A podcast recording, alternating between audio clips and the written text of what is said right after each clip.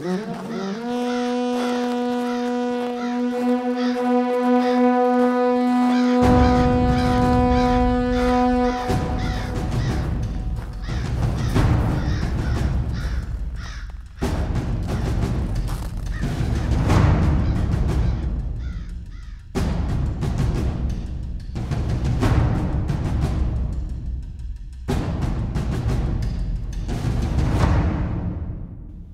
Eh bien, bonjour à tous et à toutes, et bienvenue dans ce nouvel épisode du Son du Mur un peu particulier, puisque en lieu et en plus de mes acolytes habituels, euh, Nymphadora, John et Chris, euh, nous aurons un invité surprise un peu plus tard euh, dans cet épisode. Nous allons donc commencer comme d'habitude par les news, même si il faut noter que le format des news va un petit peu changer, puisque maintenant on ne va plus faire un récapitulatif des news euh, comme on faisait avant, parce que les news dont on parle depuis trois mois sur Internet, c'est un peu dépassé et puis c'était pas forcément intéressant.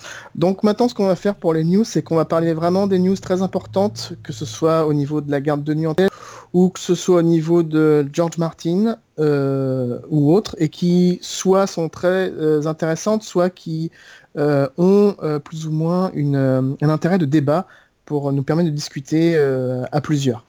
Voilà, donc je vais laisser la parole à mes acolytes pour les news de cet épisode, euh, avec euh, Nymphadora, qui va nous parler de... La garde de nuit, bah, du coup oui, parce que euh, on a dit qu'on faisait pas les news, mais enfin on, on va quand même parler de des deux grosses sur le blog de la garde de nuit. Euh, la première, donc c'est normalement vous l'avez vu passer, vous n'avez pas pu la louper. Euh, C'était toute notre série d'articles euh, End Game of Thrones. Euh, donc on a, on a accompagné euh, la diffusion de la série avec plein plein plein d'articles passionnants. Donc si vous les avez ratés, bah, c'est le moment d'aller les lire parce que parce qu'on a dit plein de trucs trop bien. Donc donc ce serait dommage d'être passé à côté. Et qui sont toujours d'actualité, évidemment. Euh, sont, euh, ces articles, vous pourrez les relire euh, dans un an, dans deux ans, dans trois ans. euh, bien. hein. Ça reste Oui. des articles de fond et pas de réaction, quoi. Donc, euh, je pense qu'on peut préciser ça. Oui, c'est important de le dire. Et deuxième actualité blogueste, que- qui va là commencer avec l'été, parce que euh, on, on revient du festival des Imaginales et du coup, on va lancer toute une série de- d'entretiens avec des auteurs, autrices, illustrateurs, universitaires, qui vont nous parler de leur rapport à George Martin, à ce qu'il a apporté dans la fantaisie en France, de leur point de vue. Et donc on a profité des Imaginales pour rencontrer tous ces gens-là. Ça, vous allez voir, il y a- on, a, on a du beau monde. Et euh, pendant tout l'été, euh, ben, vous allez pouvoir lire des, euh, des propos passionnants de, de gens qui, qui disent des trucs super intelligents. Parce que tu vois, la différence entre, euh, entre toi qui parle du trône de fer et euh, un, euh, qui sait écrire et qui parle du trône de fer, c'est que lui, il dit les choses vachement mieux que toi. Mais il en pense pas Oui. moins. Oui, c'est vrai que c'est un projet qui, était, qui, est, qui est super intéressant. Et euh, vous allez voir, les interviews, elles sont assez étonnantes. Il y a plein de... euh, C'est un prisme assez euh, étendu. Et j'ai enfin, je trouve que c'est assez, assez intéressant. Parce qu'il y a plein de... bah, il y a plein de points de vue différents, en fait. Et ça, c'est vachement agréable. Ouais, ouais, c'est ça. Vous allez voir.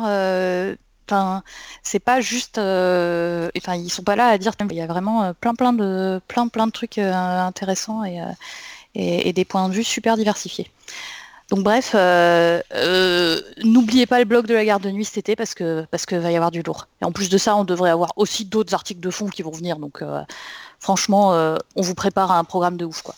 Et puis ça reste un prisme, je trouve, un peu inédit, moi, d'aller voir des auteurs en leur disant, bah, nous, on aime cet auteur-là, est-ce que vous l'avez lu? Comment vous le ressentez? Et comment vous, pourquoi vous pensez que c'est majeur aujourd'hui? C'est quand même pas... Je pense pas que d'attaque qu'ils aient tous les jours euh, en termes d'interview aussi, donc euh, c'est, euh, ça doit sans doute apporter des choses, même aux gens qui les connaissent bien euh, en termes de, de, pas, de... pas de révélation, mais de manière d'appréhender l'écriture, on va dire. Euh, et Jean-Jean, du coup, à toi de nous parler de ta news. Ouais, alors moi je vais vous annoncer, c'est- c'était assez confidentiel, mais euh, vous êtes sûrement pas à côté, mais donc euh, il y a eu la saison 8 de Game of Thrones et elle est finie. Et donc euh, comme euh, le son du mur, on est toujours à la pointe de l'actu, on va vous faire euh, un épisode spécial euh, débrief de la saison 8, euh, Hardcore. vraiment, euh, Vraiment, voilà. Ouais, à froid. Sur Pas le- du tout pile poil pour la sortie parce que ça sera euh, pas avant encore une semaine. que Voilà, vous aurez eu le temps d'avoir bien digéré cette saison 8. Nous aussi, on a vraiment adoré. Il fallait redescendre un peu de notre petit nuage. Et, euh, et on vous parlera aussi d'un d'un autre, euh, d'un autre truc intéressant qui est la sortie de la deuxième partie de Feu et Sang. Donc vous avez déjà fait un podcast euh, sur la première partie. Là, la deuxième partie est sortie euh, donc fin mai, donc ça commence déjà à remonter. Mais on va vous faire aussi un épisode spécial pour débriefer ça. Donc voilà, si vous n'avez pas à nous écouter après ce podcast, eh ben, vous en aurez deux autres très bientôt qui vont arriver. En gros, vous allez avoir 3 heures d'émission parce qu'on est à la bourre. Voilà, en gros. Non, mais aussi parce qu'il y a plein d'actu, quoi. Ouais, c'est ça. C'est la, Et c'est puis- la ça. convergence Et des puis, flux. et- et puis, ça sera encore des, des podcasts de fond, hein, il faut le préciser. On va, on, va être, on va être loin des débats sur les têtes brûlées et les badass. hein.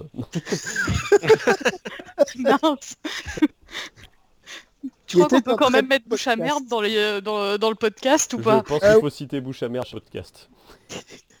qui était un très bon, un très bon podcast, je tiens à le dire. Et c'est maintenant le moment où nous accueillons notre invité surprise. On l'a entendu arriver dans le studio. Eh bien, bonsoir euh, Dédé, ou DNDM, ou Thierry Bonsoir. Soulard. Oui, c'est le nom qui est sur- sous lequel je suis connu maintenant, on va dire. Voilà. Mon identité secrète, dévoilée.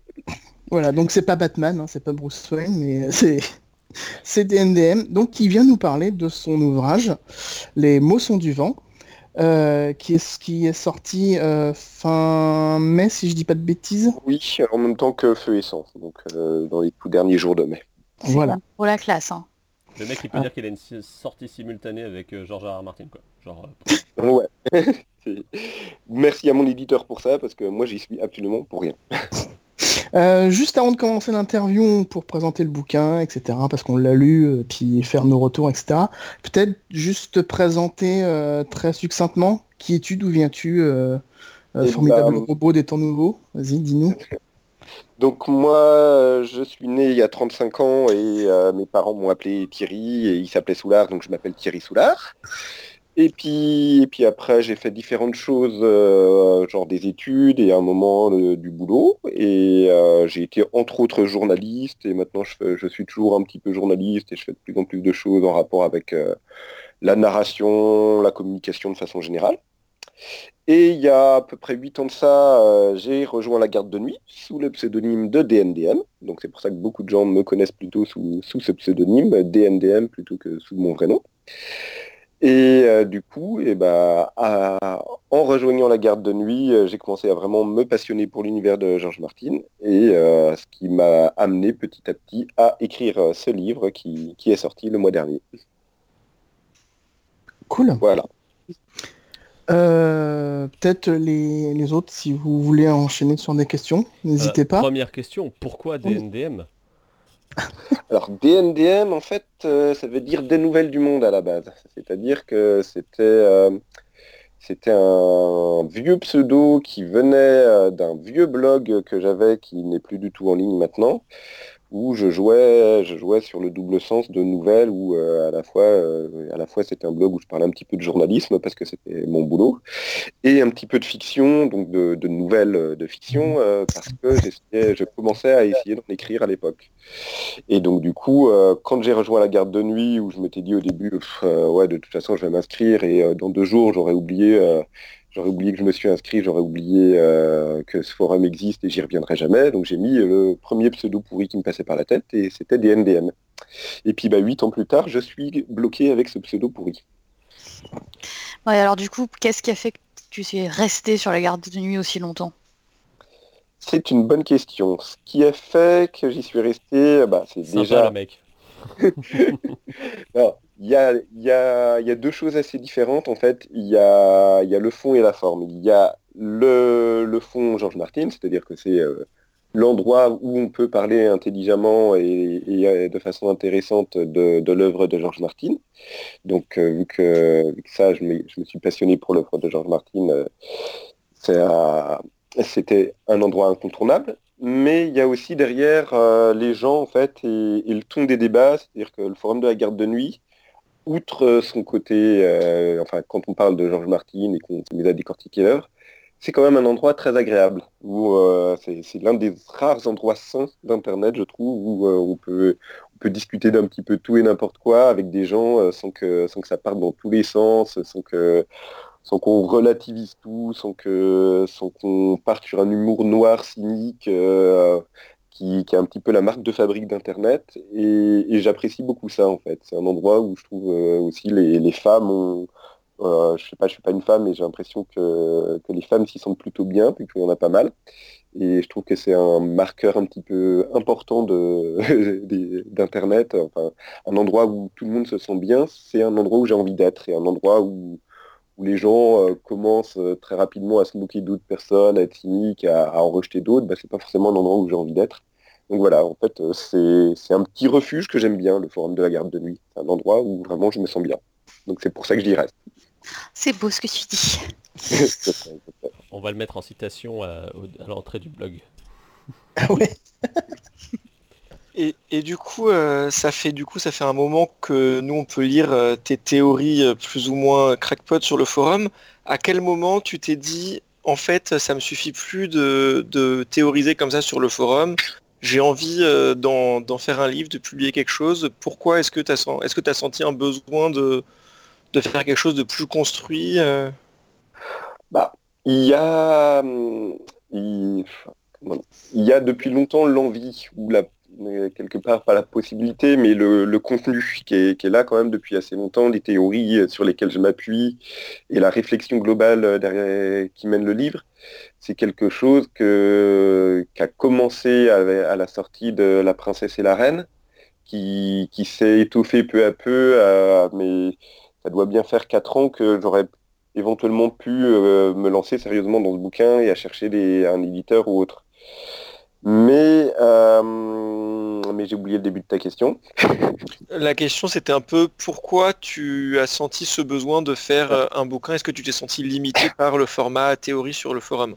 Voilà, non, donc du coup, je, ouais, voilà, je, je voulais pas forcément tout mettre sur le forum parce que parce que je savais pas trop comment ça serait pris. Il y avait ce côté, euh, est-ce que est-ce que je, je ne casse pas un peu, je, ne spoil pas un, un, peu trop la magie de, de Georges Martin? Et, euh, ce qui s'est passé derrière aussi, c'est la longue nuit. C'est-à-dire que le forum, à un moment, on a, été quasiment un an sans forum à cause de soucis techniques euh, importants. On a perdu euh, une, énorme partie de nos conversations.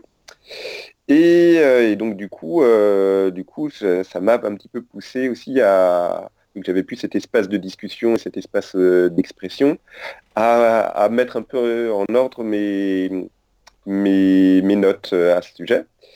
Et la troisième chose, en fait, c'est euh, aussi une question d'opportunité, c'est-à-dire que bah, j'essaye depuis longtemps d'écrire, j'écris des nouvelles, j'écris euh, des romans de mon côté. Euh, grâce à ça, je me suis retrouvé dans une anthologie qui a été publiée. Grâce à ça, je me suis retrouvé au Salon du Livre de Paris. Et la deuxième fois où je suis allé au Salon du Livre de Paris, il y avait euh, l'éditrice euh, du, Trône de Fer, l'éditrice euh, en français, enfin chez, chez, Pygmalion, qui était là, Florence Lotin, pour une, rencontre Trône de Fer et Roi Maudit. Et moi, j'y suis allé. Et ce coup-ci, j'étais un petit peu plus préparé, c'est-à-dire que j'étais venu avec des, des pitchs de différents projets que j'avais, que j'ai été présenté à des éditeurs.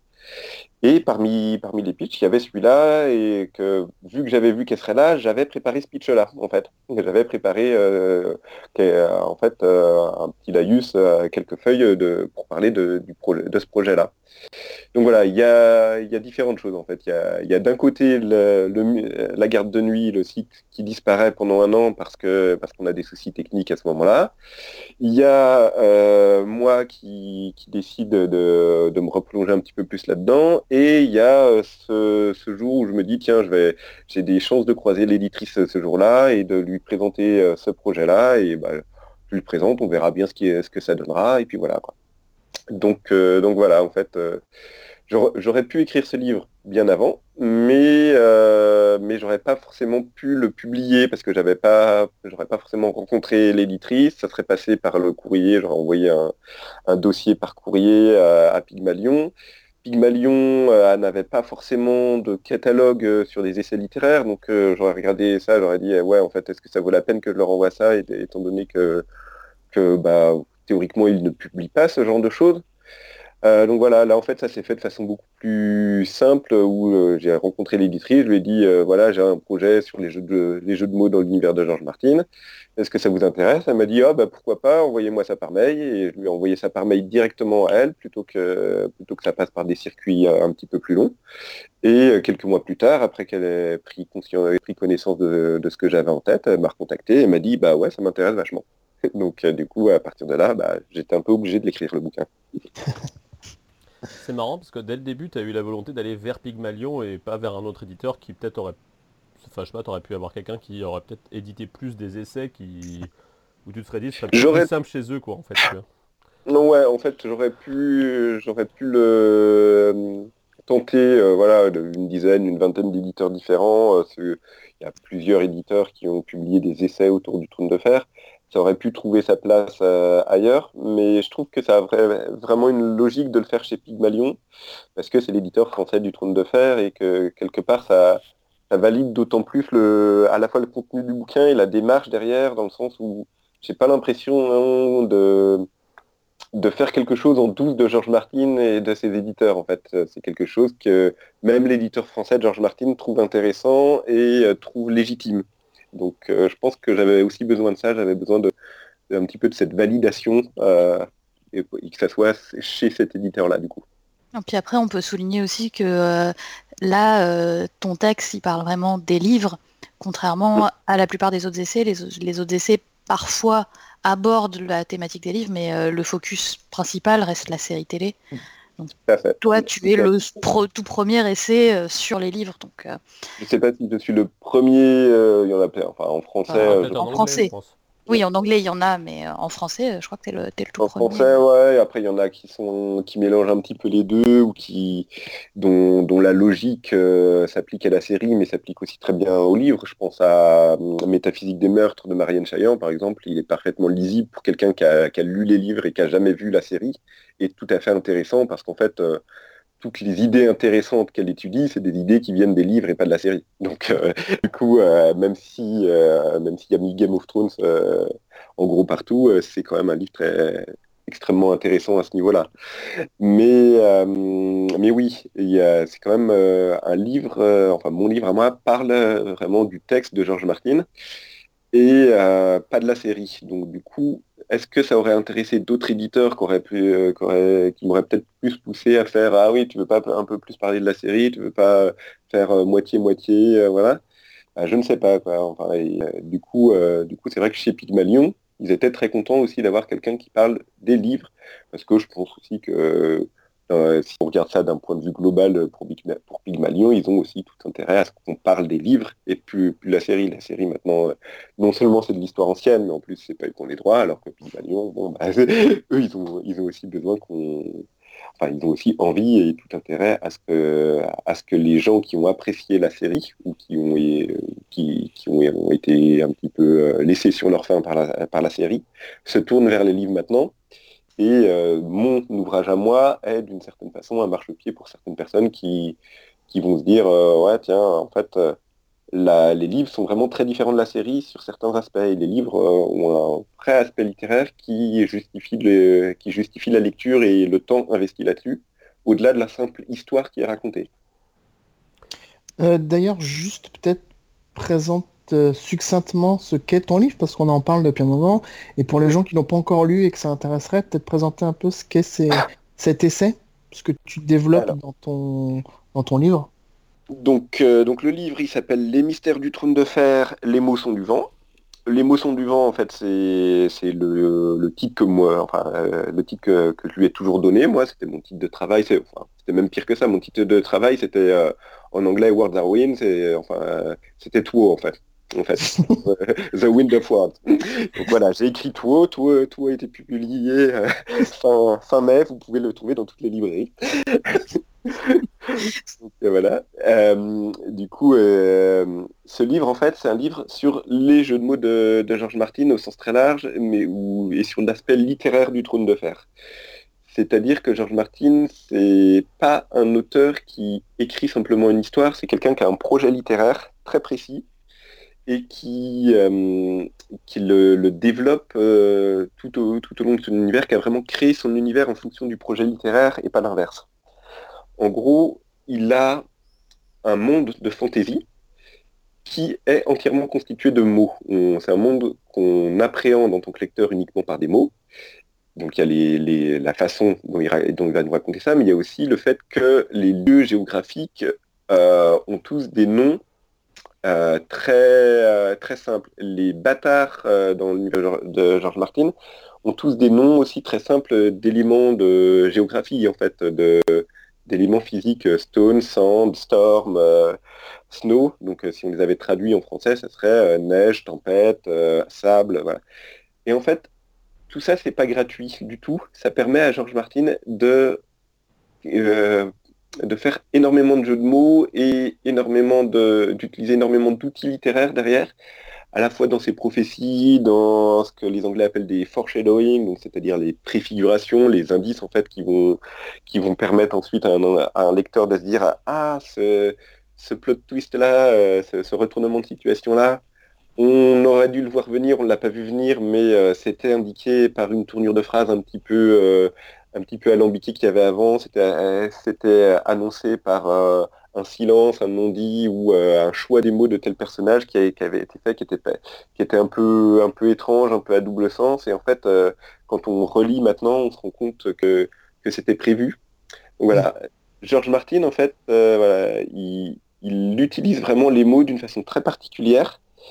Et euh, jusqu'à maintenant, je pense que ça n'avait pas vraiment été vu par les fans, même s'il y en avait, y en avait beaucoup qui, sur euh, telle ou telle théorie, euh, se rendaient compte, tiens, là, il y a des jeux de mots sur Jon Snow. Jon Snow, Jean Neige, il y a un roi caché sous la neige, ça, des, ça fait partie des choses qui étaient, qui étaient connues depuis 15, 20, 25 ans.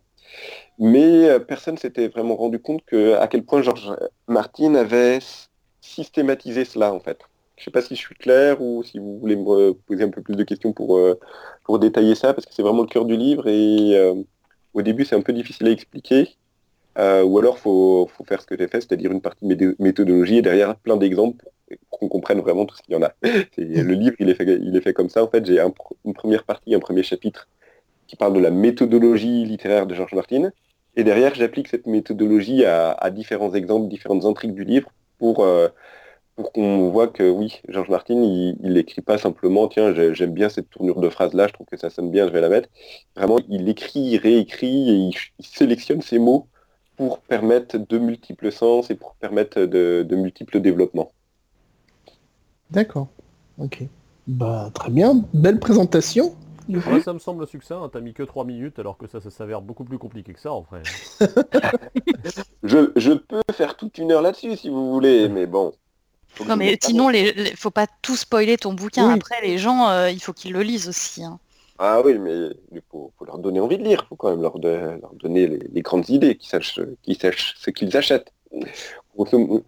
Grosso, modo, euh, voilà, si, je reprends ce que j'avais mis sur le forum à un moment, que c'est ce livre, c'est pas, c'est pas un catalogue de théories, euh, c'est pas non plus un, livre d'universitaire euh, chiant et euh, pointu où il faut, il faut avoir du vocabulaire d'universitaire et un, bac plus 8 en littérature comparée pour comprendre. En mmh. fait, c'est un livre qui explique comment Georges Martin écrit et pourquoi cette écriture permet de, deviner, pas forcément ce qui va se passer après, mais de, de montrer toutes les portes que Georges Martin s'ouvre dans ses intrigues. En fait, quand, il, quand George Martin écrit, si je prends l'exemple du mot main, le mot main, chez George Martin, il a 30 signifiés différents. C'est-à-dire que le mot main est un signifiant, et les signifiés, c'est ce que représente le mot main. Et le mot main, dans l'univers du trône de fer, c'est à la fois euh, la main, ce qu'on a au bout du bras, mais c'est aussi la main du roi, c'est-à-dire le premier ministre du roi. C'est aussi euh, la main ardente, c'est-à-dire euh, l'armée, entre guillemets, de, de l'église de Rollor c'est aussi les mains sanglantes, c'est aussi les mains rouges, c'est aussi plein d'autres choses comme ça qui vont être un coup des médecins à Bravos, un coup des clans des montagnes du Val. Il y a plein de, signifiants au mot main, il y a plein de réalités qui se cachent, des réalités très différentes qui se cachent sous le mot main. Et c'est pas par hasard. Et c'est exactement la même chose pour neige, pour sable, pour, euh, dragon, même dragon, le mot dragon euh, dans l'univers de George Martin, il va s'appliquer à la fois aux grosses bestioles ailées, aux Mhm. Targaryens, aux monadors et éventuellement à d'autres choses qu'on pourra rencontrer plus tard. Donc voilà, chaque mot dans l'univers de George Martin, il a énormément de sens différents et grâce à ça, George Martin peut vraiment construire un monde hyper intéressant d'un point de vue littéraire. C'est voilà, si je résume l'idée générale du livre, c'est ça. Alors moi, je trouve que tu oublies un point dans ton livre, c'est quand même qu'il y a plein de théories trop bien dedans, quand même. Parce que tu dis, c'est pas un catalogue de thé- théories, ce qui est le cas, c'est pas du tout un catalogue de théories, mais par contre, tu appliques ta méthode à des théories et euh, qui sont. Alors on adhère, on adhère ou on adhère pas, et on n'adhère pas forcément à toutes, mais n'empêche que, euh, n'empêche que euh, au moins euh, c'est, alors c'est pas de l'inédit pour nous qui t'avons lu sur le forum, mais mais mais n'empêche que c'est, ça reste ouais, quasi inédit euh, dans le monde, euh, dans le monde du, euh, du trône de fer. quoi. C'est pas, c'est pas Ouais, les théories classiques euh, qu'on lit partout. Ah, c'est pas, c'est pas, du, que- pas du Raegar, Lyanna égale Jon Snow, quoi. On est, on, Voilà, est au-delà de que cette théorie-là, quoi.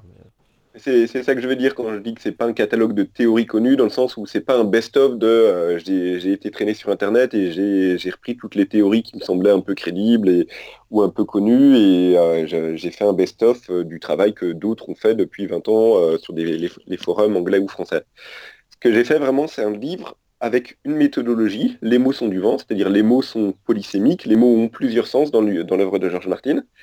Et à partir de là, j'ai monté des théories qui dont- donc ne sont pas des théories qui reposent sur l'aspect scénaristique entre guillemets euh, de, George Martin, c'est-à-dire que c'est pas des théories où on se rend compte que tel personnage qui apparaît euh, dans le tome 1, en fait euh, le personnage qui, apparaît sous un autre nom dans le tome 2 mais qui a, a- la même description, c'est probablement le même. Voilà, ça, ça serait une théorie euh, scénaristique.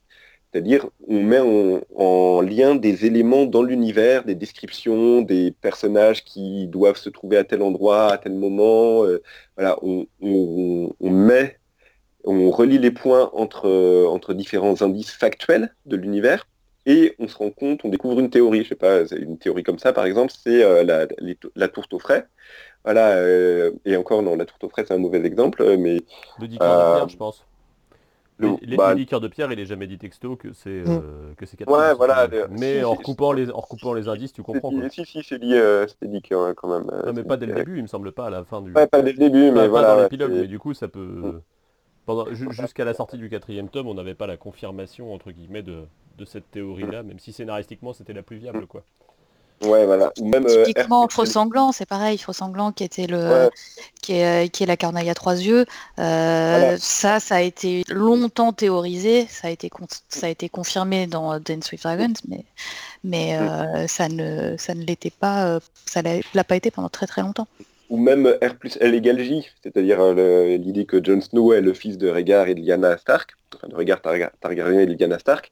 Il y a énormément d'indices factuels et euh, d'indices euh, du point de vue de l'intrigue qui, qui font que à partir du moment où on, on prend ça comme postulat, ça explique les actions de plein de personnages, ça explique euh, les, les actions de Ned Stark, ça explique ses pensées, ça explique beaucoup de choses. Donc là, on est dans le scénaristique, dans le factuel. Moi, ce que j'ai fait, c'est prendre l'œuvre telle qu'elle est, c'est-à-dire pas un univers qui existe réellement, mais un livre avec des mots sur des pages. Et euh, à partir de là, quels sont les indices que George Martin, en tant qu'auteur, nous donne? Et donc, derrière, c'est cette méthodologie- méthodologie-là, en effet, m'a permis d'a- d'arriver à plein de, nouvelles euh, théories qui parfois, euh, alors parfois aussi, et même souvent, on a des, intrigues qui vont à la fois avoir des indices factuels et des indices littéraires, ce que, j'ai fait. Genre euh, R plus L égale J, euh, Jon, Snow est un Targaryen, ça voilà, on a énormément d'indices littéraires qui permettent de deviner que Jon Snow est un, est un Targaryen, C'est- c'est-à-dire qu'il il va y avoir euh, des, des ombres de dragons sur la neige dans des visions, il va y avoir, il va y avoir euh, des rois cachés sous la neige dans des, dans des citations, euh, des, des paroles en l'air, un petit peu comme ça. Voilà, on va avoir beaucoup d'indices littéraires qui vont permettre de deviner ça, en plus des indices factuels. Et là, euh, en fait, j'ai un peu inversé la méthodologie. Je suis parti des indices littéraires et à partir de là, euh, ensuite, souvent, j'ai trouvé des indices factuels qui appuyaient ça. Donc oui, en effet, au niveau des, théories d'importance qu'on retrouve dans le livre, bah, il y a pour moi l'identité de la harpie, il y a euh, très probablement le commanditaire de la tentative de meurtre sur Tyrion dans l'intégrale 2, quand, euh, quand, euh, Tyrion manque de se faire tuer pendant la bataille de Lanera par, Mandon, par Mandon Moore, qui est censé être dans son camp. On ne sait toujours pas dans les, livres qui, pourquoi Mandon Moore a cherché à le tuer et qui euh, était derrière ce meurtre, parce que on doute que c'est pas forcément mon lui-même qui, qui, cherche à tuer Tyrion, mais simplement qu'il est la main armée de quelqu'un d'autre. Euh, qu'est-ce qu'il y a d'autre euh, Il y a, il y a des, théories sur qui sont les gens à bord de la farouche pucelle, c'est-à-dire en plus de Griff le jeune et de Griff l'ancien qui sont qui ont tous les deux des, identités cachées. Il y a aussi sur ce bateau d'autres personnes et euh, ces personnes ont très probablement aussi des identités cachées. Et il y a un gros morceau sur euh, ma petite marotte qui est euh, en fait quel est le, le, véritable jeu des trônes qui se joue depuis au moins 150 ans, voire 300 ans dans, dans l'univers du trône de fer. C'est-à-dire en fait qu'est-ce qui s'est passé autour des dragons pour que les, on ait un, univers dans lequel il y avait des dragons, et puis maintenant il n'y en a plus. à part les trois dragons que, que Daenerys Targaryen réussit à faire, euh, à, faire éclore. On a eu 150 ans sans dragons dans l'univers du trône de fer. Et euh, il y a de plus en plus d'indices dans, les livres sur... Euh, on a Marwyn qui dit, à Sam à la fin de l'intégrale 4 qui est-ce qui, selon toi, a tué les dragons euh, des, euh, de, courageux chevaliers avec, leurs épées? Euh, Non, la citadelle n'a que faire de n'a que faire d'un monde avec des dragons. Et du coup, il y a derrière énormément de théories qui sont, qui sont parties sur Internet sur est-ce que les maîtres n'aiment pas les dragons? Pourquoi est-ce que les maîtres n'aiment pas les dragons? Est-ce qu'ils sont anti-magie? C'est des scientifiques et ils préfèrent un monde sans magie? Et du coup, il y a euh, ma, petite théorie fétiche des moutons gris qui est, très connue des, gens du forum parce que c'est un petit peu ma, ma, marotte préférée. Il faut savoir que dès qu'il y a le mot mouton, dans un, même dans un billet de blog de Georges R. Martin, il le décortique. du coup, voilà. Et, euh, et euh, en fait, qui, qui, est derrière, du coup, dans le livre, une, des, une théorie d'importance justement pour montrer qu'est-ce qui, qu'est-ce qui a pu se passer euh, depuis, depuis la danse des dragons, en fait. Donc, euh, l'événement où on passe de une bonne vingtaine de dragons vivants à deux ou trois dragons éclopés euh, qui, qui vont pas tarder à mourir. Et, derrière, j'en parle assez peu hein, dans, le livre parce qu'on est resté vraiment sur les indices littéraires, mais si vous me lancez là-dessus, je, pars sur 150 ans de complot anti-dragon derrière sous les grands règnes euh, des Targaryens qui, se succèdent depuis euh, Aegon III à, à le Fou. Il va falloir qu'on te réinvite, quoi. Parce que là, euh, on va pas avoir le temps. ouais, et puis on voudrait pas que les gens n'aillent pas lire ton livre, en fait. Non, en plus. Ce serait pas très, pas très productif. ouais, bah ouais. il y, a la garde de nuit en, en couverture du livre. Attends, c'est trop la place. En plus, on peut en parler, ça d'ailleurs, de comment ça s'est passé. C'est intéressant aussi, je pense. Oui, c'est vrai qu'on n'en a pas parlé de ça, effectivement. Moi, j'étais pas au courant. Comment ça s'est passé C'est tout bête. Un jour, on, reçoit un message de, DNDM euh, et euh, j'ai un projet, il faut que je vous en parle. Euh, bon, du coup, il avait l'air d'avoir tout peur, de notre réaction. Nous, c'était trop mignon. Alors nous, on était, ah, mais c'est trop bien, c'est trop bien, un livre. Euh, euh, euh, du coup, l'idée, ce serait donc que j'écrive un livre, machin, et que le livre soit, soit recommandé par la garde de nuit, donc qui est officiellement la garde de nuit qui soit citée sur le livre. Alors, on a un peu parlementé avec, avec, avec Florence Lautin, l'éditrice, pour cadrer bien les choses, pour voir exactement qu'est-ce que ça impliquait pour l'association, qu'est-ce que ça n'impliquait pas pour l'association quand même, hein, il, faut, il, faut aussi prévoir des garde-fous. Donc on a, on a même fait un super contrat, tout ça. Mmh. Et, et on a, bah voilà, on a, relu ensuite le travail de Thierry. On était six relecteurs. Et donc on a eu le, on a eu le livre par fragments. C'était un peu, un peu sportif. La prochaine fois, si on pouvait l'avoir en un seul morceau, ça serait bien.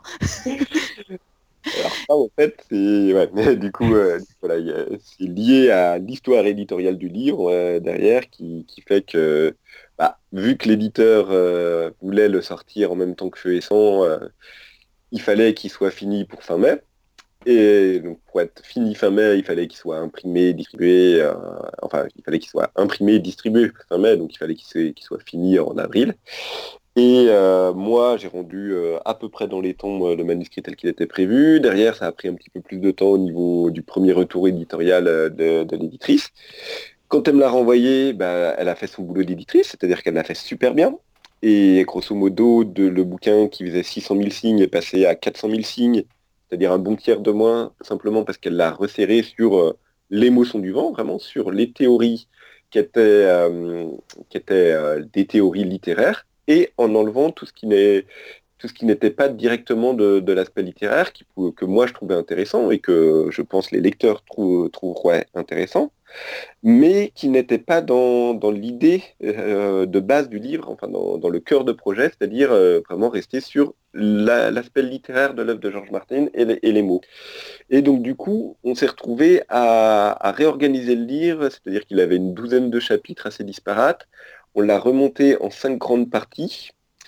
Euh, mais euh, vu que j'avais certains chapitres qui, avait, qui, se suivaient ou euh, des éléments du chapitre 8 appuyaient ce qui arrivait dans le chapitre 9 et le chapitre 9 appuyait le chapitre 12 dans la logique, ah, du coup, il a fallu vraiment tout remonter et enfin, faire un petit peu comme, comme si on remontait un livre, un, remontait un film avec des, cuts.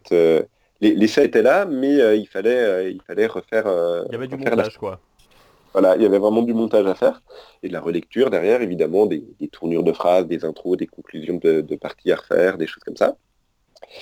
Et donc du coup, euh, ça a fait pas mal de boulot euh, sur, euh, sur voilà. Et donc du coup, si je me souviens bien, a envoyé en trois parties finalement le, livre à la lecture, donc qui étaient quand même les parties finales qu'il y avait. Mais voilà, j'ai envoyé les, trois, quatre premiers chapitres, et puis ensuite la dernière partie, et enfin les bonus derrière, au fur et à mesure que je les retravaillais en fait.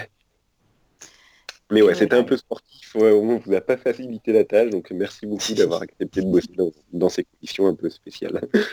Et ouais, en fait, l'idée, euh, l'idée du comité de relecture, c'était pas, alors c'est pas d'aller euh, chasser euh, la faute, parce que de toute façon, déjà d'un, on n'était pas sur une relecture factuelle. Ça, c'était l'électrice qui le faisait. C'était surtout de de voir si on...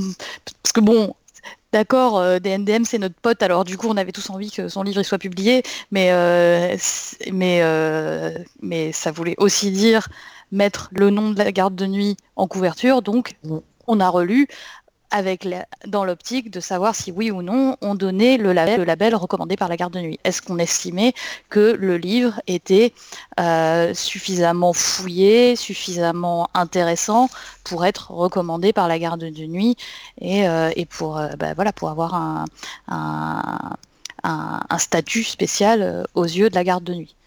Ce qui était évidemment le cas on n'avait pas trop de doutes avant de le, avant de le, ah. avant de le commander. N'empêche que euh, ben, voilà, il fallait quand même, euh, il fallait quand même s'en assurer. Et donc on a, on a organisé un, comité de relecture. On était six.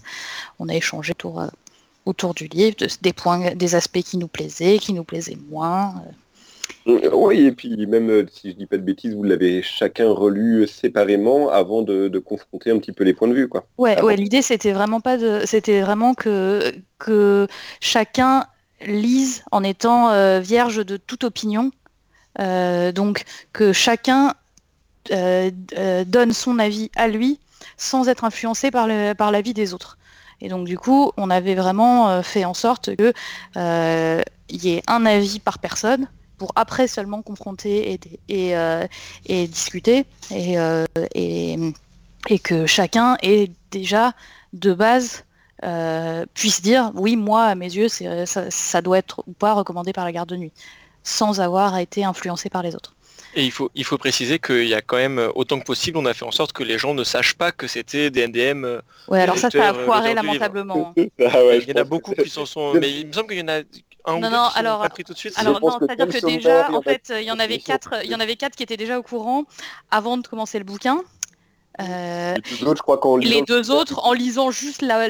Alors, euh, Pandémie, je crois que c'est en lisant juste la première phrase, il a compris que c'était des NDM.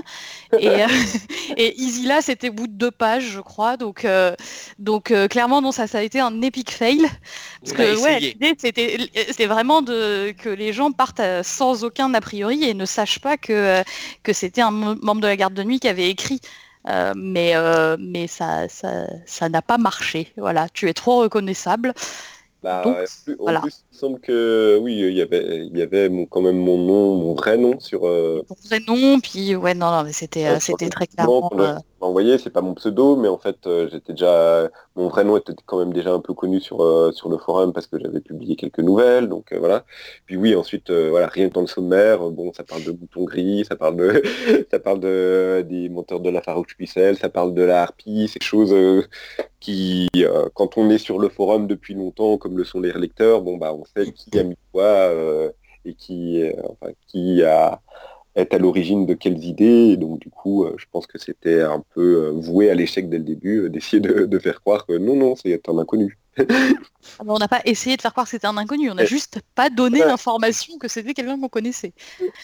On voulait aussi voir si, si justement tu étais reconnu, mais bon là, là, là c'était vraiment, enfin, c'était, c'était grillé dès, les premières, donc bon, voilà, ah. c'est un epic fail quoi. DNDM est un membre beaucoup trop actif pour que ce soit pas reconnaissable en fait. Ouais. Mm. Ah. En tout cas, c'est flatteur, hein, à mon niveau. Si, dès la première ligne, on reconnaît euh, ce que j'écris, c'est super flatteur. Donc, euh, Mais euh, je crois qu'en même temps, les premières lignes, c'était c'était son historique sur la garde de nuit. Donc forcément, quand on te connaît un peu, oui, alors je suis sur la garde de nuit depuis un certain temps. Bah, oui, d'accord.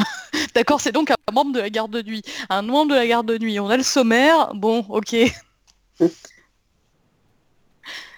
Ça va vite. Ouais. Mm. Euh, moi, j'ai une question dans l'écriture. Euh, qu'est-ce qui a été le plus difficile à écrire? À écrire. Euh, Qu'est-ce qui t'a semblé le plus, je sais pas, le plus, ouais, le plus compliqué?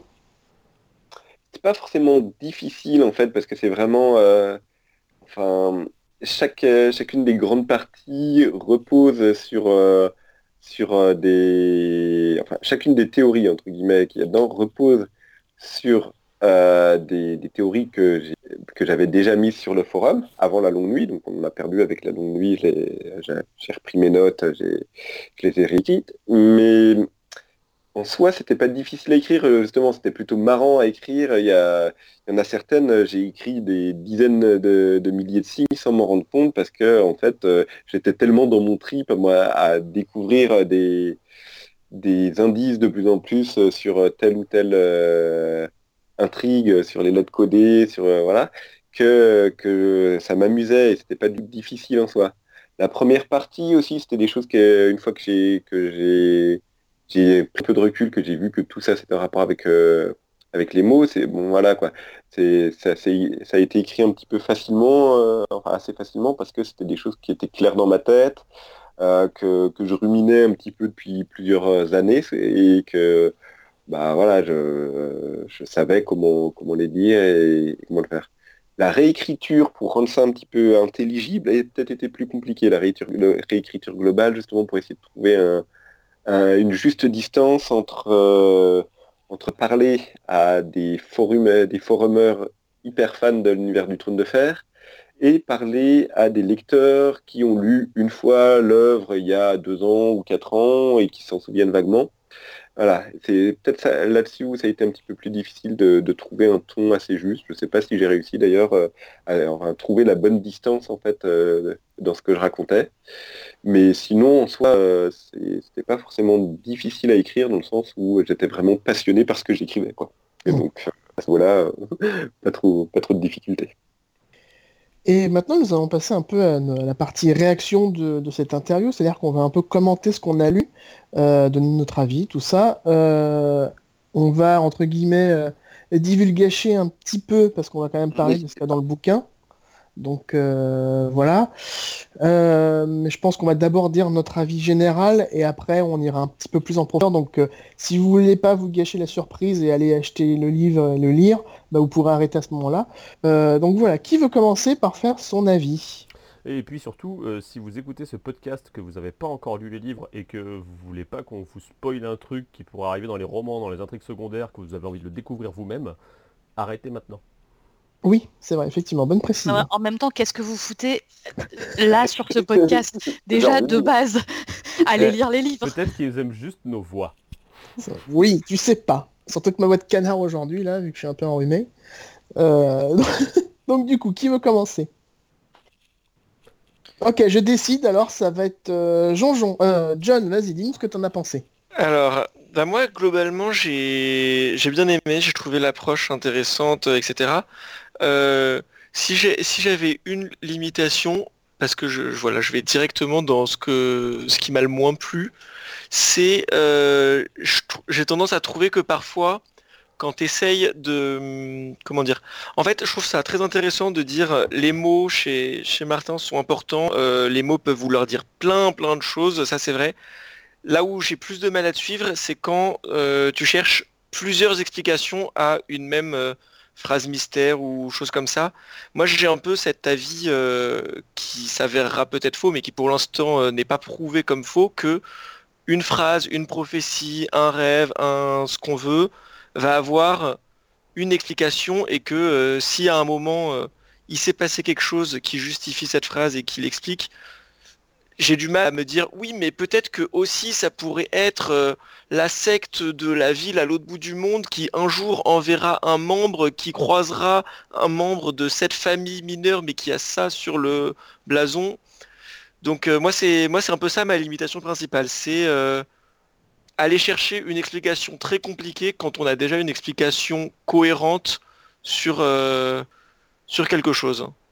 Mmh. Je pense que c'est le, voilà le, le, le le pas de trop sur lequel j'arrive pas à te suivre, alors que sur la plupart du truc, je suis assez, euh, je suis assez d'accord et je suis assez, euh, assez.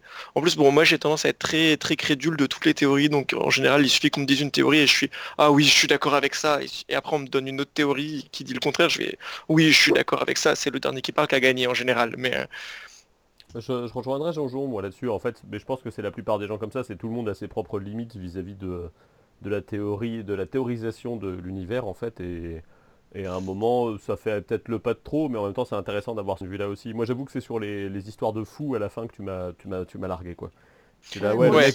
la partie fou, voilà. Euh, Moi, ouais, j'ai eu un moment où je me suis dit, euh, attends, Martine, il peut plus utiliser le mot fou sans que ça veuille dire un truc, tu vois. Et du coup, je me suis dit, euh, là, c'est peut-être un peu trop. Après, bon, la manière dont c'est développé, c'est toujours intéressant, et puis, et puis peut-être qu'il y aura vraiment un sens là-dedans, mais Là, sur le coup, ouais, pour rejoindre un peu Jojon, mais je pense que c'est le, à mon avis, c'est peut-être le reproche qu'on t'a fait parfois euh, depuis que depuis que t'as sorti le bouquin.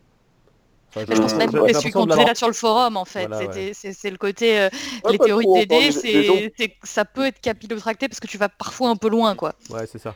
Ouais, après, jusqu'à maintenant, j'avais ce, côté crackpot euh, terroriste, cette étiquette de crackpot, euh, crack popcorn terroriste que j'ai, euh, terroriste n'importe quoi, terroriste, que, j'aimais beaucoup. Le, côté crack popcorn théoriste, j'avais eu ce, grade entre guillemets qu'on m'avait décerné sur l'ancien forum, et bah, je l'aimais beaucoup parce que ça avait ce côté, c'est des théories qui sont intéressantes à lire on les lit avec du pop en mangeant du popcorn, voilà. Euh, voilà, c'est toujours, même si c'est pas vrai en soi, c'est quand même intéressant à lire. Donc euh, j'aimais beaucoup ça.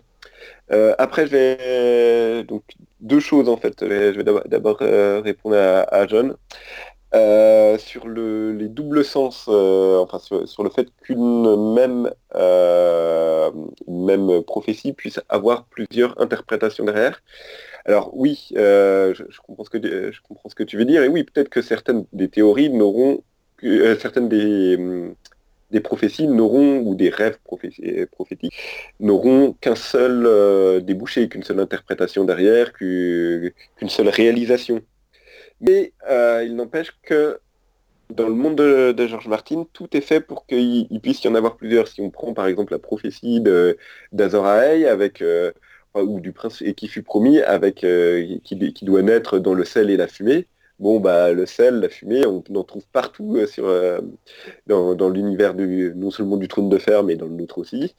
Et euh, évidemment que du coup, si on commence à chercher des gens qui naissent dans le sel et la fumée, bon bah il y a les larmes, tous les personnages en fait font des fausses interprétations de ça parce qu'ils vont chercher des voilà l'incendie de, de tel bâtiment, les larmes, il y a du sel dedans, la mer, il y a du sel dedans, machin, il est né dans la cuisine, il y avait le pot de sel qui était sur la table.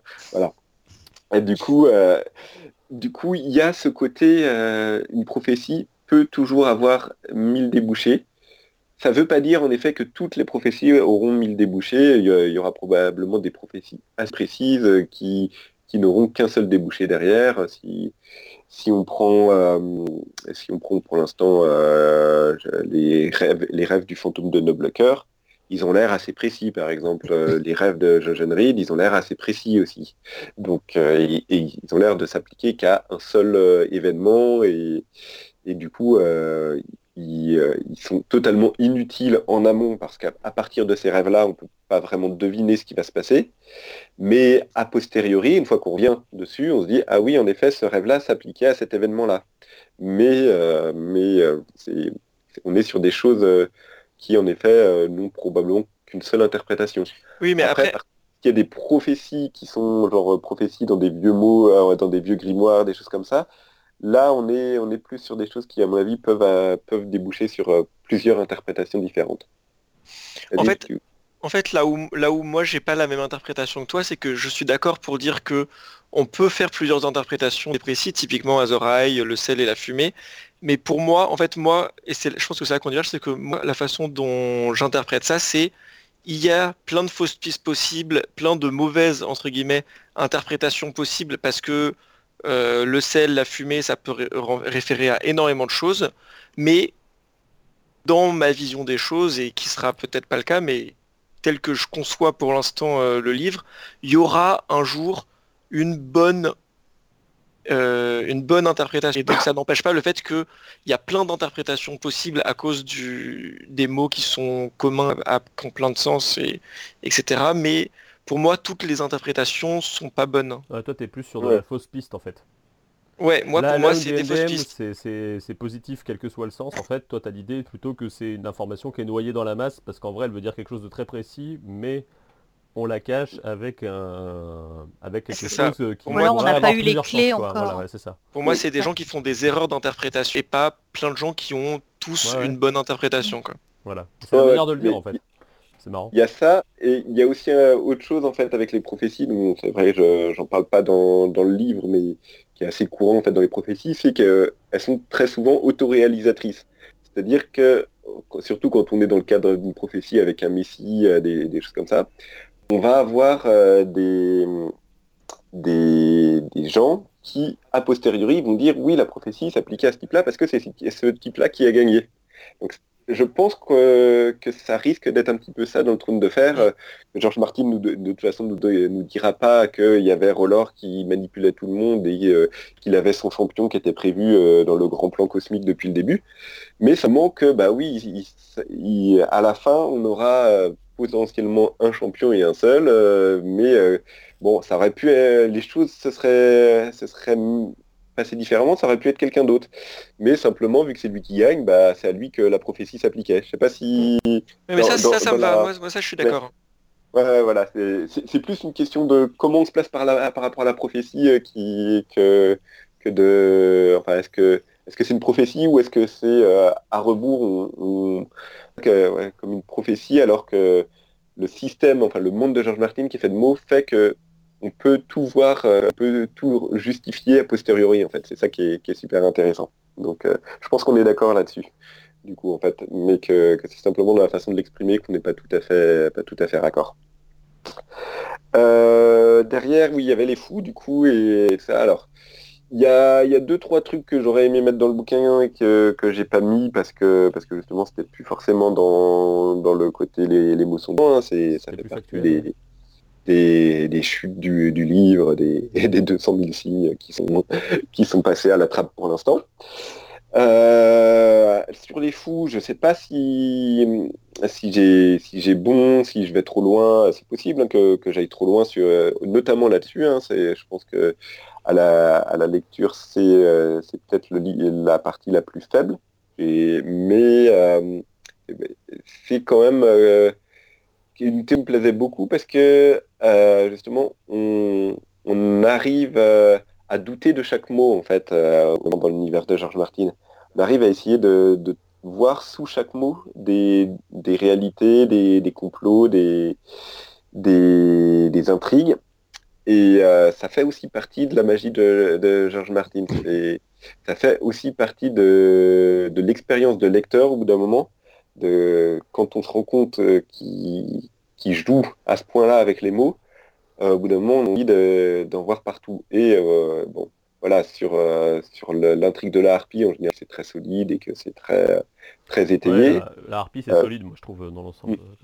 Voilà, sur les moutons gris, est-ce que, est -ce que l'interprétation que je donne des moutons gris est la bonne Je ne sais pas, mais on ne peut pas douter du fait qu'il y a bien, en effet, des moutons gris, enfin, des gens qui sont appelés des moutons gris, parce que c'est dans le texte et parce que quand on regarde le texte qui parle et, et comment ils en parlent, les moutons, forcément, tous les maîtres, mais seulement une portion des maîtres. Alors après, voilà, c'est peut-être juste un club de, un club d'échecs ou euh, voilà quelque chose de, bien moins, bien moins grandiose que ce que j'imagine.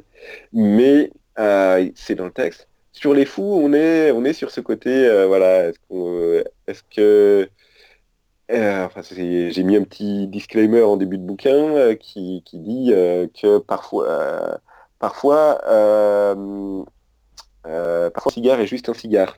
Et ça, c'est une expression euh, que Georges Martin a, recitée, qui est attribuée à Freud à la base, où en fait, quand on cherche à faire, à, faire des interprétations symboliques et, des, interprétations imagées, bah, on peut toujours voir des choses et souvent des, choses, des choses sexuelles, c'est-à-dire que Parfois, euh, on, va, tendance à, vouloir voir des pénis à la place de cigares, alors que parfois, non, il euh, y, y, a aussi des fois où, les cigares ne sont que des cigares.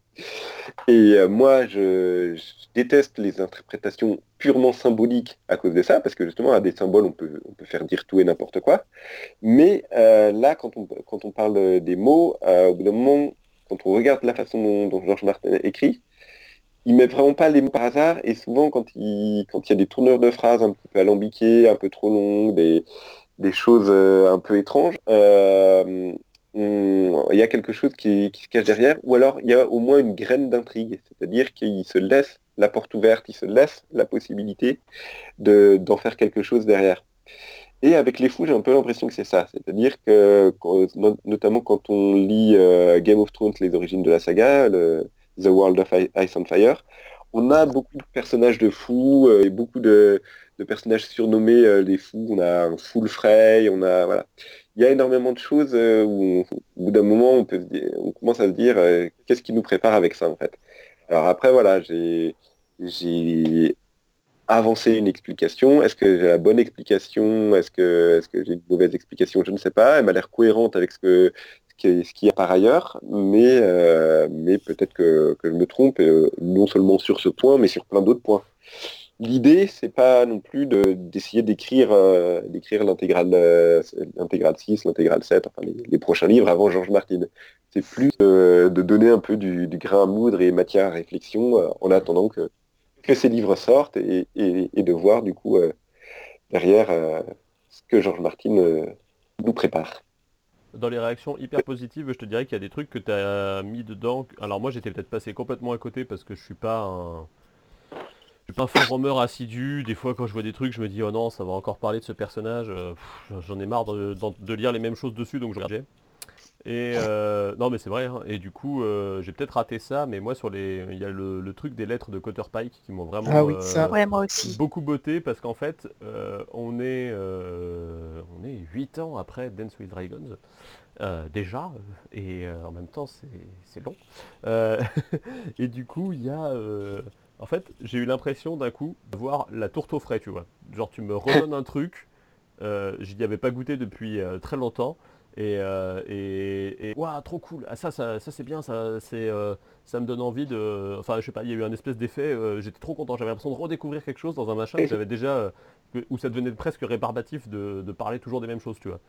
Et, euh, et du coup, c'était un vrai petit bonheur par moment le, le livre parce qu'il y a des choses que je savais plus ou moins, il y en a d'autres non, il y a des trucs où je t'ai pas suivi, mais sur des petits points comme celui-là, comme les lettres de Cotterpike ou euh, les membres de la Rochelle, ça m'a quand même beaucoup fait, beaucoup amusé aussi.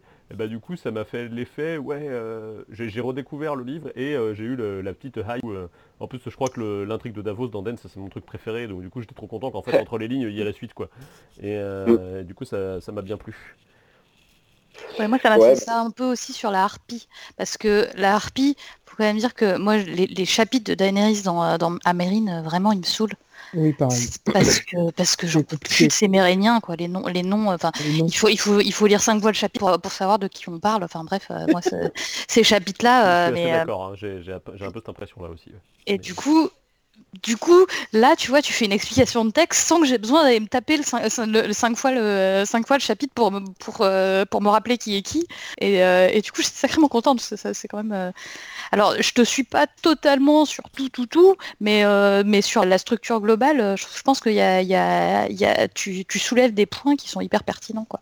Ouais. Et, et ça fait plaisir. Et en plus, ça fait plaisir sur une intrigue sur laquelle, clairement, je suis passée complètement à côté parce que l'intrigue, juste.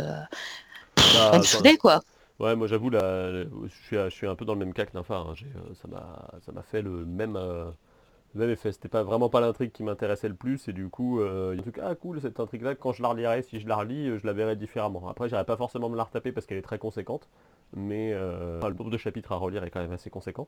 Mais, mais du coup, ouais, tu m'as intéressé à un truc qui était pas, où ça partait Pas gagnant, ça. quoi, clairement. ouais. Euh, ça, ça fait un petit bouquin à relire, mais c'est pas, c'est pas si énorme que ça, je trouve, cette intrigue, et elle est, elle est très cohérente.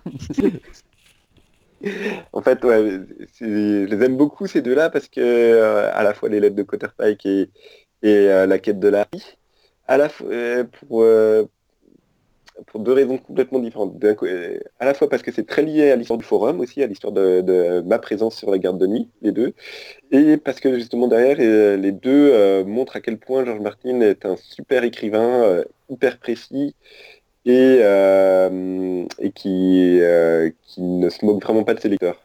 Alors d'abord sur le, le pont avec le forum, si je me suis intéressé à l'intrigue de, de la harpie, c'est parce que j'ai été la première harpie dans un jeu qui s'appelle Dans l'ombre de la harpie, qui était le- l'espèce de loup-garou euh, euh, qu'on avait fait juste un été comme ça, histoire de, de se marrer sur le forum. Et euh, du coup, après, je me suis dit, bon voilà, j'ai été la harpie dans cette espèce de, de jeu de rôle virtuel auquel on a joué. Je vais essayer de, voir, de relire les chapitres pour m'intéresser un peu à ça. C'est là où tu vois la différence. tu vois. Moi, euh, j'étais ton lieutenant, mais alors jamais je me suis retapé les chapitres de Daenerys. hein. Et bah, Moi j'étais conseillé, j'ai rien relu non plus. hein. D'ailleurs, déjà lu la saga, Jean. Il paraît. Donc voilà. Pareil, les, les lettres de Cotterpike, je m'y suis intéressé en fait à la base parce que je, je me suis intéressé euh, beaucoup aux, aux lettres. à- C'était dans le, même- dans le même temps, c'était pendant qu'on jouait à dos pour le coup.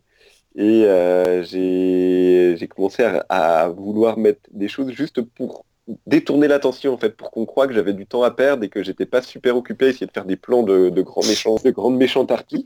Je mettais des, des pavés de texte sur le forum juste pour que les cons ah bah non lui puis, vu tout ce qu'il fait là il s'ennuie euh, et donc c'est pas lui la harpie quoi. Et en fait euh, c'est en pleine nuit euh, j'ai trouvé des, trucs sur, les lettres euh, à 3 heures du mat je, me revois encore là-dedans et donc ça, me fait beaucoup ça me fait beaucoup marrer. Après les lettres de Quaterpike c'est aussi très dépendant justement du moment où j'ai compris à quel point George Martin jouait avec les mots. C'est-à-dire que ça a commencé avec La princesse et la reine, donc, qui sont les chapitres sur la danse des dragons dans Feu et sang, grosso modo, où là j'ai commencé à me dire, mais c'est super bizarre ce, texte. euh, il- George Martin, c'est un super écrivain au sens, euh, il sait écrire de façon palpitante, et là il nous fait un texte extrêmement étrange qui casse complètement les codes de la narration moderne. Euh, ce texte, il n'aurait jamais été publié si George Martin était un écrivain débutant, et donc là, il fait quelque chose de très bizarre, Et du coup, j'ai commencé à, essayer de décortiquer ce texte, qui est en fait un manuscrit dans, l'œuvre de George Martin, pour essayer d'y trouver des sens cachés.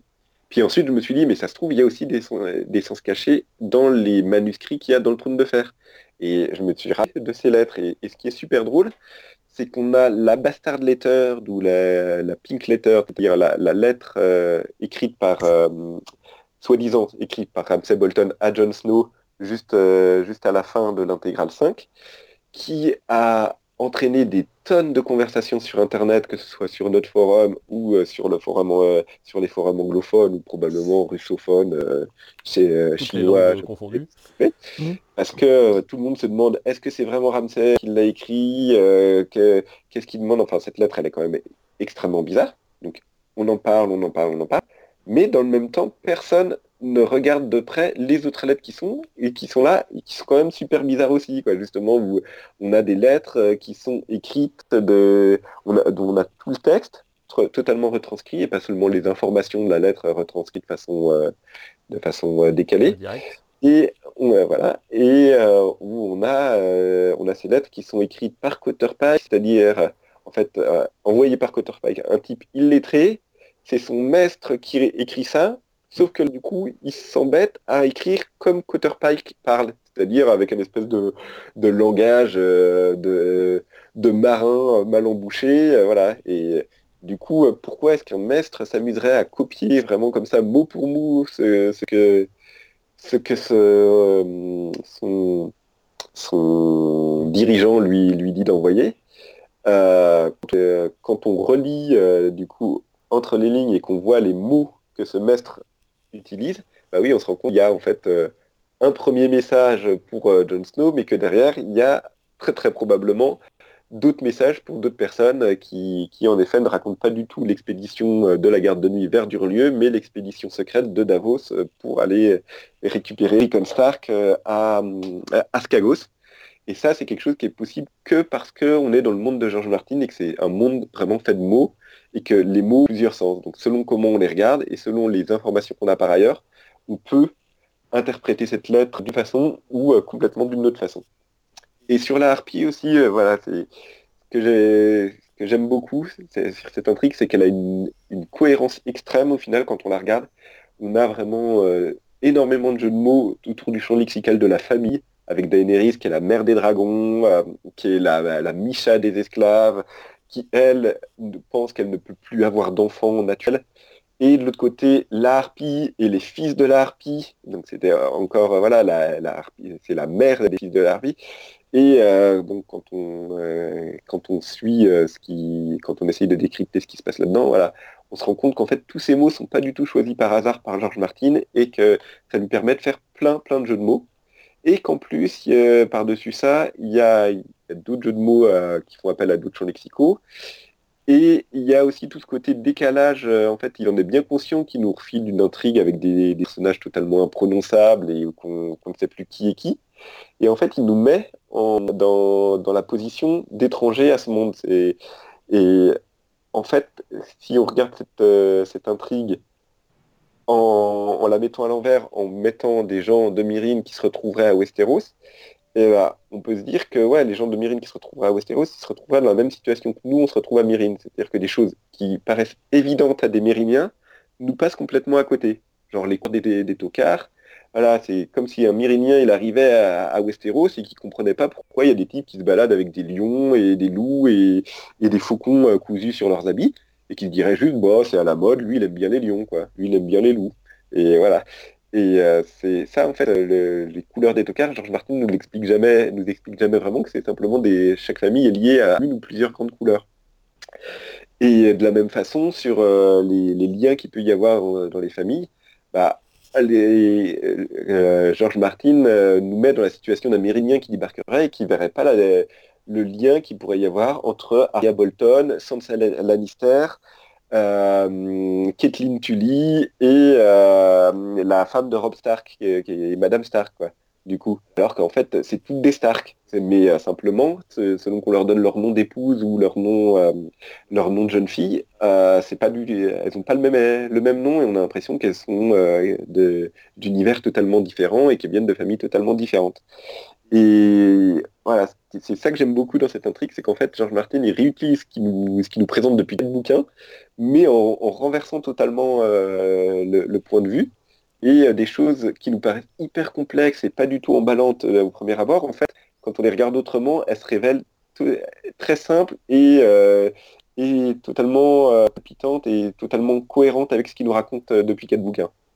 En fait, c'est marrant parce que, euh, alors moi, si j'avais un truc que je trouve qui manque dans le bouquin, c'est euh, dans ton bouquin, c'est le fait que euh, tu dis, voilà, Martine, il joue à un jeu. avec les mots, il s'ouvre des portes. Et pour moi, il, a deux jeux. Il a pas, il a, il a effectivement, il, place ses mots. ses mots ne sont pas placés au hasard, mais il les fait dire par des personnages point de vue. Et pour moi, là où Martin s'ouvre énormément de portes, c'est aussi avec le fait qu'il parle par point de vue, et donc que ces points de vue sont des personnes qui ne sont pas fiables, qui se trompent, euh, qui ont des préjugés, qui ont des, des, des, des voilà, qui, qui, qui ont leurs défauts, leurs qualités, qui ont des sentiments. Euh, et, en fait, donc tu, le dis à un moment dans ton, euh, dans ton introduction, je pense que tu n'appuies pas forcément à ce point-là sur le, euh, sur le mécanisme d'écriture qui est en jeu et qui paraît au moins aussi important que, le, que les jeux de mots en eux-mêmes. Et là, tu vois ce que tu dis sur la harpie. Pourquoi est-ce que c'est étranger? Pourquoi est-ce qu'on passe à côté de l'histoire? Parce qu'on est dans le point de vue de Daenerys puis de Baristan, puis qui sont des gens qui sont complètement étrangers. Étrangers à la culture locale et de qui, qui en fait comprennent pas ce qui se passe, quoi, qui n'ont pas, le, n'ont pas les éléments, les informations de pour ça, quoi. Mm. Et voilà, et, ouais, et pour moi, c'est, s'il y a un truc que je devais reprocher à ton, euh, à ton livre, c'est, de, c'est, d'avoir décortiqué euh, un mécanisme d'écriture, mais du coup d'avoir oublié euh, un autre mécanisme d'écriture qui, en plus, est assez obvious et qui, pour moi, est, est, est, peut-être même encore plus important dans, le, dans le, la façon dont après il s'ouvre des portes et dans la façon dont il nous fait ressentir l'histoire. Bah, c'est bien, tu as un an pour faire un deuxième tome du coup. Exactement, voilà, maintenant je te, je te commande la suite. Bah, il y a une suite qui, qui est en en cours de rédaction, qui sera pas forcément là-dessus, parce que justement, ça, c'est aussi pour ça que j'en ai pas trop parlé, euh, de ce côté euh, personnage point de vue, parce que c'est relativement évident, en fait, et, euh, j'aurais pu noircir des pages et des pages là-dessus, mais je sais pas si, j'aurais appris beaucoup de choses au lecteur en fait. Après, j'essaye d'en parler quand même, hein, le côté justement euh, différence de culture, notamment dans l'intrigue sur la harpie, et les personnages qui vont comprendre certaines blagues, par exemple les, parodies des jeux du cirque, selon, selon sont, de quelle culture ils sont, ils vont comprendre certaines parodies qui sont un peu comme les guignols de l'info, et ils vont pas complètement passer à côté d'autres. Voilà, ça, ça fait partie des, choses que, que je mets. Mais ouais, c'est vrai que j'aurais pu j'aurais pu être un petit peu plus, euh, enfin faire quand même quelque plus sur ce côté personnage point de vue, qui est, super intéressant, mais qui pour le coup n'est pas forcément... Euh, ah, t'es pas sur les mots du coup là, non? Ouais, n'est pas sur les mots. Et non, t'es pas, pas, que sur les mots, non. Et George Martin n'est pas le premier à faire ça pour le coup. Il y a plein de, il y a, il y a plein d'auteurs euh, moins, moins connus que George Martin qui ont fait des personnages, des narrateurs euh, point de vue comme ça, qui, euh, qui ont fait des, livres à plusieurs voix, avec chaque personnage ayant euh, sa propre voix, sa propre perception du monde et, sa propre vision à, champ limité. Il, y en a assez peu, je pense, qui l'ont fait aussi bien que George Martin. Ça, par contre, on est d'accord. Et de façon aussi détaillée, avec, en utilisant vraiment toutes les ficelles possibles de ça. Donc j'aurais peut-être quand même dû passer un petit peu plus de temps là-dessus. c'est plus le côté, je vous donne une clé de narration et mais j'ai oublié de vous parler de la, de, la clé principale. Euh, j'ai plusieurs serrures en fait, et je ne parle que d'une seule serrure, et j'ai oublié de dire qu'il y avait d'autres serrures. C'est peut-être là, où, euh, ce que je disais au début, où, euh, savoir à quelle distance se placer quand, quand on a l'habitude de parler à des, des forumers hyper fans de l'œuvre, et que d'un coup on écrit un livre qui va s'adresser à un public plus large. Euh, est-ce que ça, c'est quelque chose qu'il faut rappeler ou sur lequel il faut s'étendre ou est-ce que c'est quelque chose de tellement évident qu'il n'y a pas besoin d'en parler? Euh, Voilà, c'est un petit peu difficile de, savoir où ça en fait euh, souvent. Et ouais, j'aurais peut-être dû en mettre plus, mais peut-être que nous avons mis ça au début, les gens se seraient dit oh bah non, en fait, il nous parle de choses qu'on connaît déjà quoi. Donc je n'ai pas vraiment de réponse à ça. Moi, c'est vrai que je trouve ça super intéressant hein, d'en parler comme ça. mais je trouve ça aussi un peu trop évident, entre guillemets, quoi. Donc voilà. Mais du coup, oui, sinon, pour, euh, par rapport à ce que tu disais, en effet, on est en train de, préparer un deuxième livre, euh, du coup, et euh, pour reprendre une, question de, Geoffrey tout à l'heure, qu'est-ce qui est le plus dur à écrire? Bah, C'est le deuxième livre. et on a le droit de savoir sur quoi il portera ou c'est secret défense? On va pas trop en parler pour l'instant, on va juste se contenter de, de dire ce que l'éditrice a déjà dit dans une interview de la garde de nuit, où ça parlera d'histoire. D'accord. Ah, ah. Encore des trucs de maître, t'es saoulant. Et vous pourrez même savoir si vous allez regarder sur l'interview de la garde de nuit avec qui DNDM écrit, parce qu'il ne l'écrit pas tout seul. c'est à quatre mains. à quatre mains. Euh, oui, on est deux à l'écrire. Euh, je, pense qu'on peut le dire, ça c'est pas secret. Ah non, c'est pas secret puisque c'est marqué dans l'interview de, de Florence avec euh, du coup Aurélie, euh, donc Aurélie Pachi, qui est connue sous, euh, sur, sur, le forum sous le nom de Babar des Bois, et qui est donc bientôt doctorante en histoire, et, et qui du coup voilà, oriente déjà un elle peu. Est, elle est doctorante, elle est bientôt docteur en histoire et elle est agrégée d'histoire aussi. oui, oui excusez-moi. voilà. Mais du coup, ça, ça on te fait des bisous.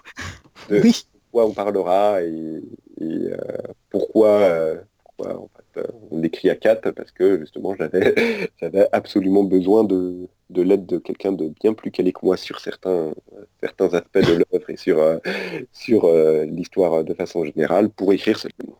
On va donc remercier Dédé pour le temps qu'il nous a accordé. Bah, merci à vous hein, du coup et merci beaucoup de m'avoir accordé un petit peu de, place dans l'émission. Mais avec grand plaisir. C'était un vrai plaisir. Hmm et nous, du coup, on va se retrouver dans quelques instants pour nos recommandations. Euh, on fait des bisous à Dédé et on lui dit à la prochaine. Bisous.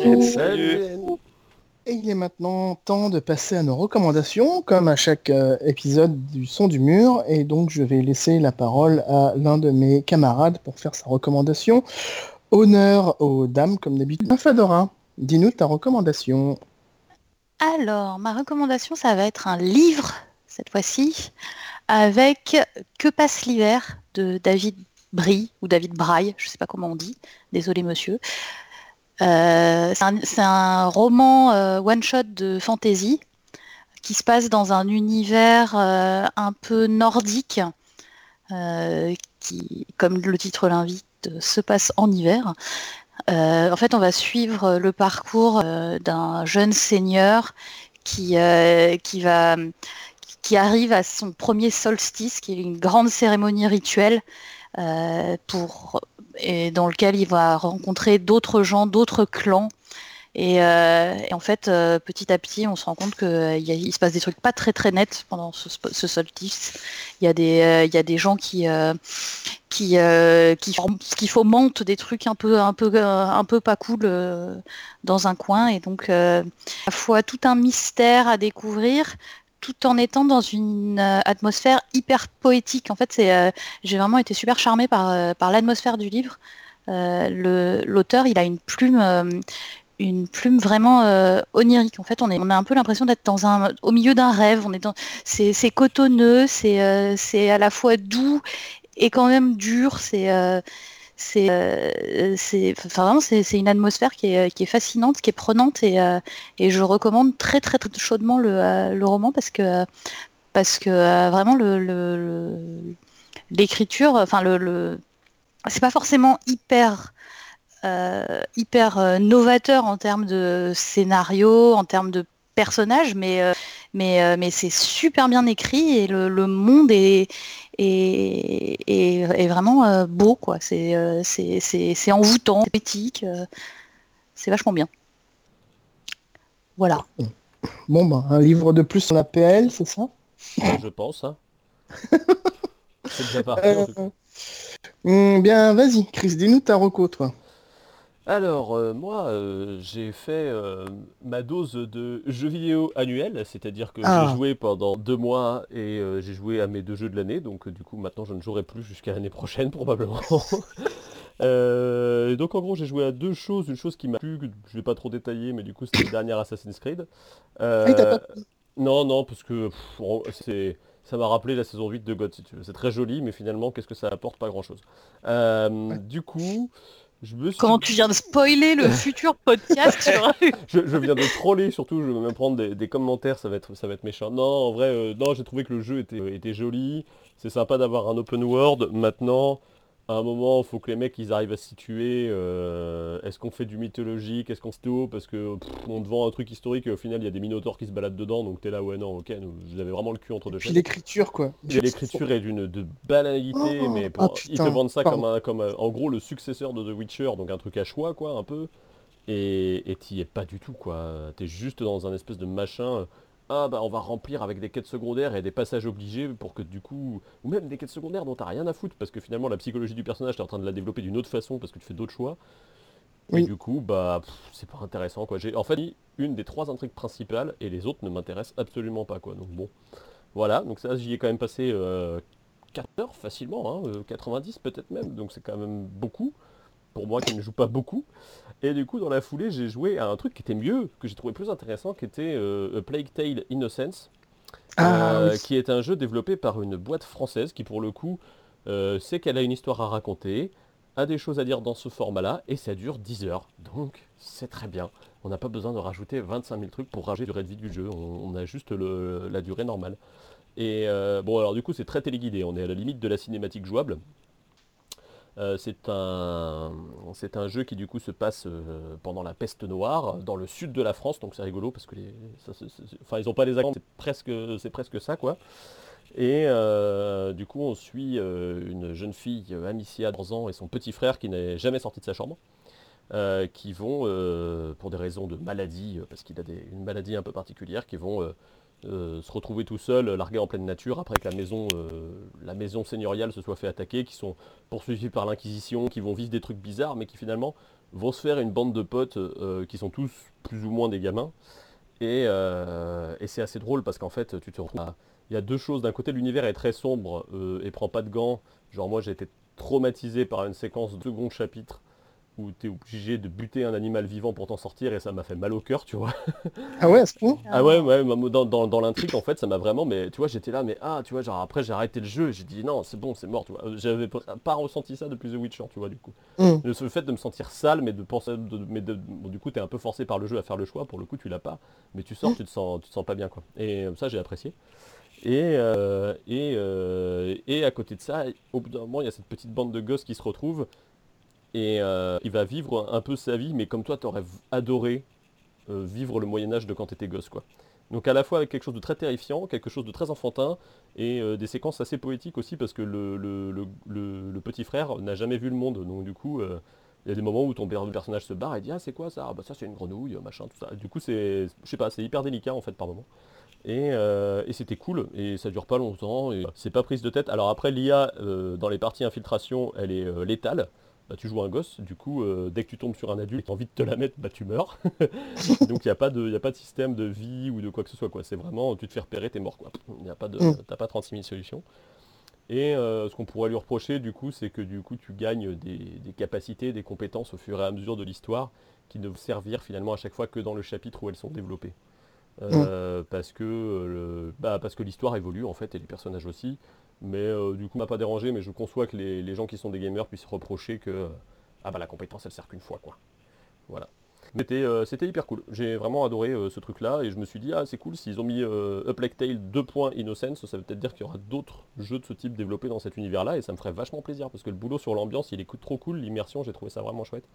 Bon voilà, après euh, faut, faut- faut aimer la peste, le Moyen-Âge, caca et moi j'adore ça quoi du coup euh, voilà. Et la musique, elle est cool? Parce que j'ai La- entendu des Ouais, la musique, elle est vraiment cool. Elle, est- bah, elle participe à tout le boulot d'ambiance. Tu vois, le jeu, il est pas point de vue graphisme. euh, Tu vois, tu sors d'un Assassin's Creed euh, Odyssey, euh, t'es es à milieu plus loin, quoi. Mais il y a Mm. quand même les ambiances, dans les limites de ce que c'est capable de fournir, en fait. T'es es face à un truc qui est propre, qui est concret, qui est... euh, On, te, on te vend pas plus que ce, qu'on que ce que t'as, et euh, à la fois, euh, c'est agréable parce que t'es jamais pris pour un con, quoi. D'accord. Voilà. Bon, bah, il était sur ma liste, et ben voilà, il Ah, va voilà. continuer d'être sur ma liste, et puis il va, il va bientôt passer euh, en achat. Ouais, bah, C'est en les plus- soldes de Steam, en plus, et puis, donc, euh, ouais, bon, et puis, voilà. ouais, et puis même euh, sans aller jusqu'au solde, du coup, pour le coup, c'est un jeu vidéo qui est produit. Tu vois, c'est c'est vraiment Mm. le produit d'une petite boîte française. Du coup, c'est, enfin, je trouve ça cool de soutenir ces projets. quoi. Mm. Si tu le fais pas au moment où il y a des projets cool, tu te retrouves à plus jamais soutenir les petits projets qui font des, des choses bien. Les petits projets Ouais, c'est ça. Et ben sans transition, Jonjon du coup. Ouais. euh, moi, je vais vous parler de film, d'un film. Donc, euh, je voulais vous parler de Détective Pikachu. On m'a vétoisé, alors que c'est- ce film était génial. Donc, euh, Il y a mais bon, tous les gens. dans- dedans, hein. des peluches qui parlent et Ryan Reynolds. Du coup, euh, Voilà, c'est euh, ce que j'aime. Moi, il y a Ah non, des peluches qui parlent, donc euh, de toute façon, moi j'adore. Moi, c'est pas moi qui sais pas, vétoisé. Alors que c'était vraiment génial comme film et que tous les gens qui disent euh, que c'est nul, c'est des gens qui l'ont pas vu et qui disent ça juste ah, parce qu'il y a Pokémon dans le titre. Et c'est pas grave, du coup je vais vous parler de Séduis-moi si tu peux, qui est un film sorti en film américain euh, réalisé par Jonathan Levine avec euh, Charlize Theron et Seth, Rogen, je ne sais pas prononcer ce nom, Seth Rogen, Voilà. qui est euh, ce, que, ce que Wikipédia appelle une comédie romantique et ce que moi j'appelle euh, comédie féministe, qui est à peu près la majorité des choses que je recommande en général. Euh, le synopsis est assez simple, oui, je sais pas. C'est l'histoire d'une, donc de Charlize Theron, qui est vice-présidente des États-Unis, enfin secrétaire d'État des États-Unis plutôt, et qui va euh, se retrouver en campagne pour euh, les prochaines élections. Et donc on suit euh, bah, sa campagne, son, sa vie politique, comment ça se passe. C'est assez intense. C'est bah, la vie d'une femme politique, donc c'est évidemment, comme je le disais, une comédie féministe, donc c'est très axé sur toutes ces problématiques. Le fait que quand on est une femme, on a tout un tas d'autres problèmes qui- qu'il faut régler en plus des problèmes généraux dans la politique. C'est euh, donc je trouvais ça vraiment très intéressant. J'ai trouvé ça vraiment très drôle. J'ai eu un peu peur au début parce que Seth Rogen, il est pas toujours euh, dans les films avec euh, le meilleur goût. Donc euh, au début, il y a quelques, quelques blagues un peu pipi caca bite. Euh, On se dit oh là là, qu'est-ce que j'ai été voir.